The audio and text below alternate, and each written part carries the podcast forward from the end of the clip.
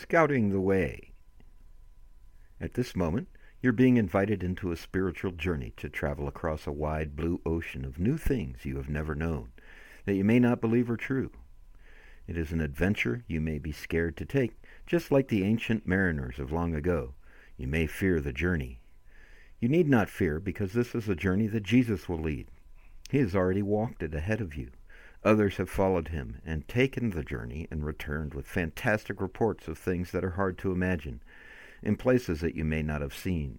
Sometimes those places are just around the corner from where you are right now.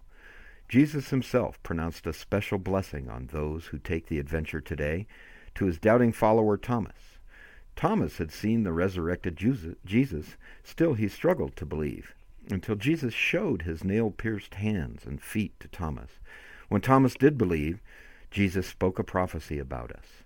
The people who would make this discovery without seeing him personally, Jesus promised that there would be something extra special for us.